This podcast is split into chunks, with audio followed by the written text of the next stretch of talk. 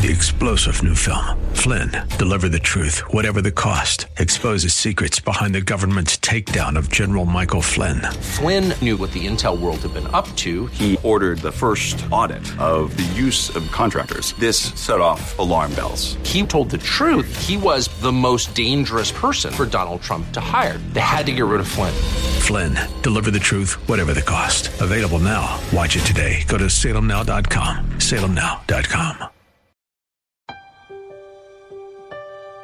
And if I had such faith that I could move mountains, but didn't love others, I would be nothing. If I gave everything I have to the poor, if I was generous without limit, and I even sacrificed my body, I became a martyr for the cause of Christ, I could boast about it. But if I didn't love others, I would have gained nothing. It sounds as if our uh, teacher, Pastor Leighton Sheely from Church of the Highlands, is taking us through a study on love. He's in 1 Corinthians, after all, the 13th chapter, but no, he's talking about how we deal with one another when we differ. And he's talking specifically about doctrines, especially those that tend to separate us, divide us. With this Wednesday study, here's Pastor Leighton. If you are failing to love others, whatever you're doing is gaining nothing. Because love is what it's about. Love is so important. Godly love is so important. Which then brings the question well, what is godly love? Keep reading. Love is patient and kind. Love is not jealous or boastful or proud or rude. It does not demand its own way. It's not irritable. It keeps no record of being wronged. It does not rejoice about injustice, but rejoices whenever the truth wins out. Love never gives up, never loses faith, is always hopeful, and endures through every circumstance. I wish we had time to get into that in more, de- in more depth because there's a whole sermon right there. But love is so fundamental to God's plan that it is going to go throughout this age and in the age to come and throughout eternity. Now, having described godly love, Paul returns to contrasting it with spiritual gifts. Prophecy and speaking in unknown languages and special knowledge will become useless. But love, love will last forever. Now, our knowledge is partial and incomplete, and even the gift of prophecy reveals only part of the whole picture. But when the time of perfection comes, these partial things will become useless. Now, I want to point out that phrase, when the time of perfection comes, because it's the interpretation of this phrase that has caused division amongst Christians. And so I'm going to, I'm going to come back to it, but I want to point it out uh, to you while we're, while we're reading it through. Uh, verse 11 When I was a child, I spoke and thought, and reasoned as a child. When I grew up, I put away childish things. Now we see things imperfectly, like puzzling reflections in a mirror. But then, then we will see everything with perfect clarity. All that I know now is partial and incomplete. But then, what then is he talking about?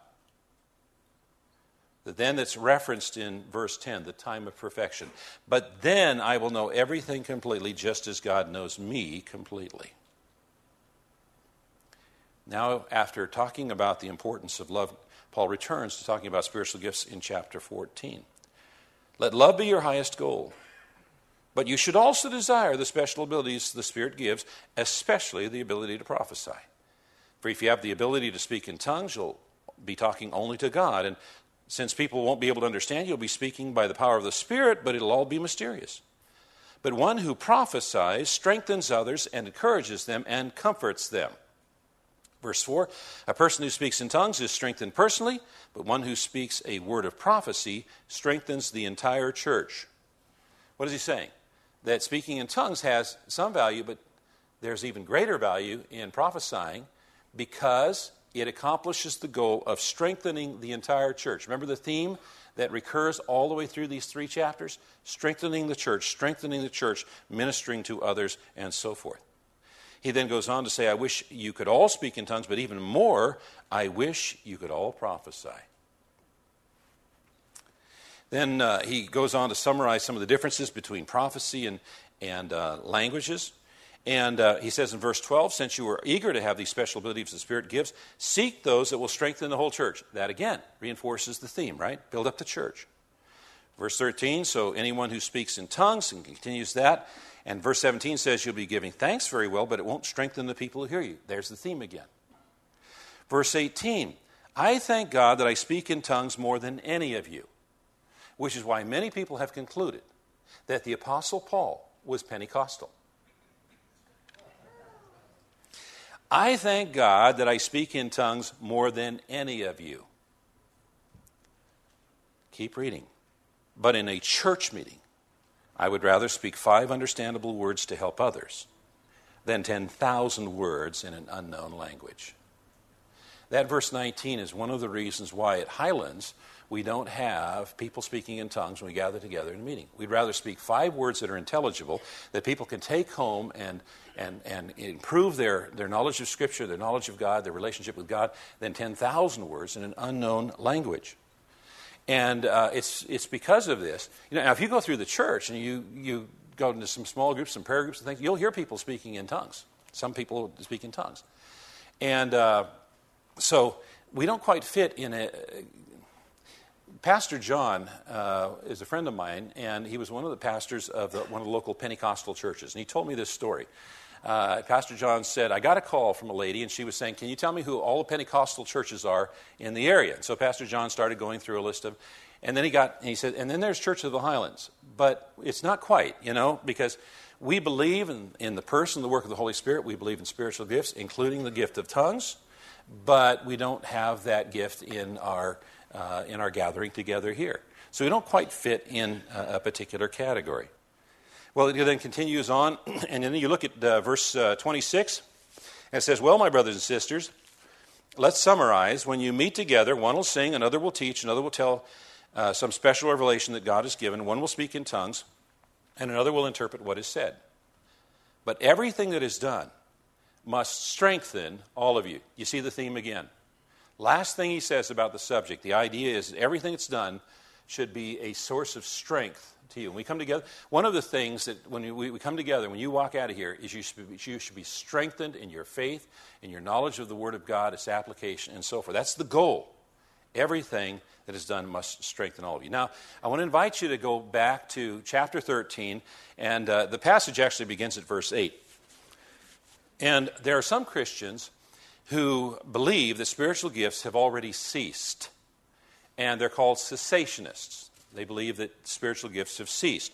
Those that believe that spiritual gifts continue until the return of Christ are called continuationists, and that's what we are here at Church of the Highlands. We believe that the spiritual gifts continue until the, the, the return of Christ. Um, the cessationists believe that the gifts were given as a sign to prove that the apostles uh, had been given the authority of Christ to continue the church, but then when the apostles died, there was no more need for the sign. We believe that the gifts of the Holy Spirit have been given to the church so the church can accomplish what Christ has called us to accomplish, which is to go and make disciples of all nations, and that hasn't been accomplished yet. And uh, so there's, there's that. Now, where did the cessationists get this idea that, that uh, spiritual gifts had ceased? It has to do with their interpretation of the phrase, when the perfect comes. When the perfect comes in verse 10.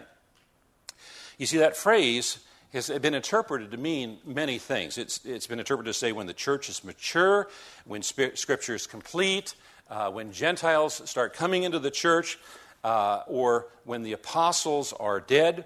My dad had an extensive library. He said, I can go to my library and I can I can find 14 different interpretations of this particular portion of chapter 10. So, what, what is the most likely accurate interpretation of this phrase, and how do you support that notion?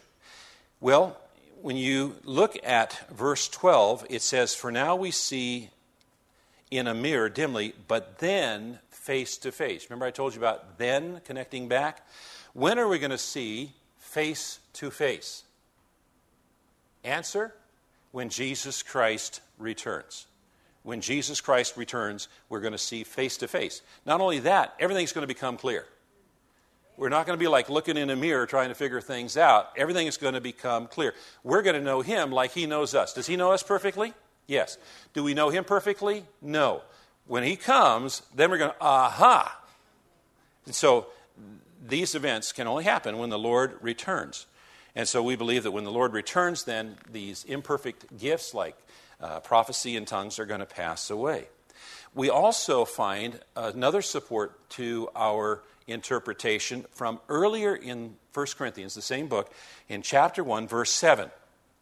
Because it's in chapter 1, verse 7 that Paul says, You are not lacking in any spiritual gift as you wait for the revealing of our Lord Jesus Christ. The revealing of the Lord Jesus Christ is the second coming, and he connects spiritual gifts with the second coming of Jesus Christ in 1 Corinthians 1 7.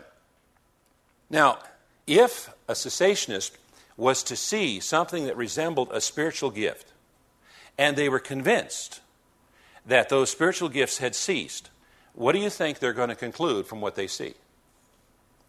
That whatever it is must be a counterfeit because the real stuff has ceased. Therefore, if it looks like a spiritual gift, it must be a counterfeit.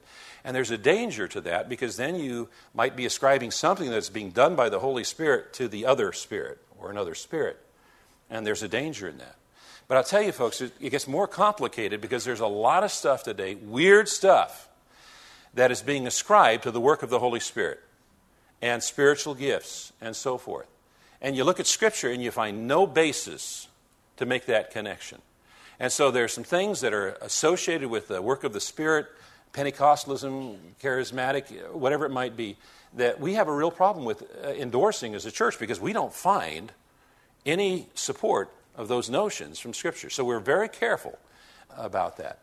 But uh, we believe that what we believe is accurate to Scripture. But this is a secondary doctrine that many good Christians have differed on over the centuries.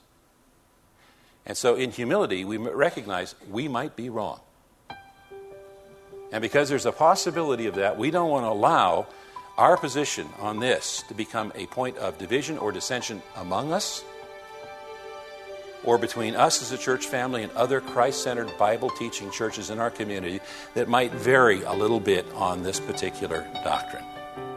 You think about that. Boy, there's great wisdom in those words, that teaching from Pastor Leighton Sheely of Church of the Highlands in San Bruno. I'm Mike Trout, and this is a broadcast entitled Study Verse by Verse, and he's been talking about the doctrines of the church. Initially, the foundational doctrines, and now he's into those uh, secondary doctrines, those things that often divide us. That happens, but how do we handle it when it does?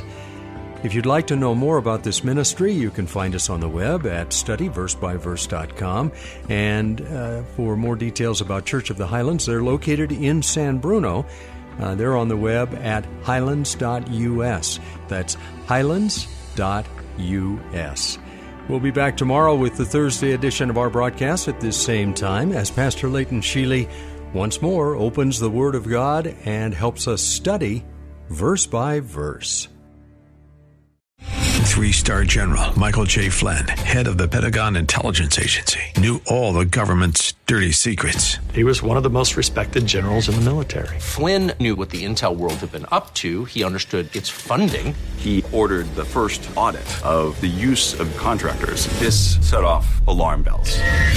The explosive new documentary, Flynn, Deliver the Truth, Whatever the Cost, uncovers the facts behind this scandal. Flynn told the truth. He was the most dangerous person for Donald Trump to hire. I find out the worst enemy that I'm going to face in my life is right here in America. They took my assessment and they wanted me to change it. And I was like, I'm not changing it. They had to get rid of Flynn with in depth interviews, archival footage, and never before seen personal records of the man behind the headlines. I just felt like I was drowning. Flynn, deliver the truth, whatever the cost. Available now. Watch it today. Go to salemnow.com. Salemnow.com.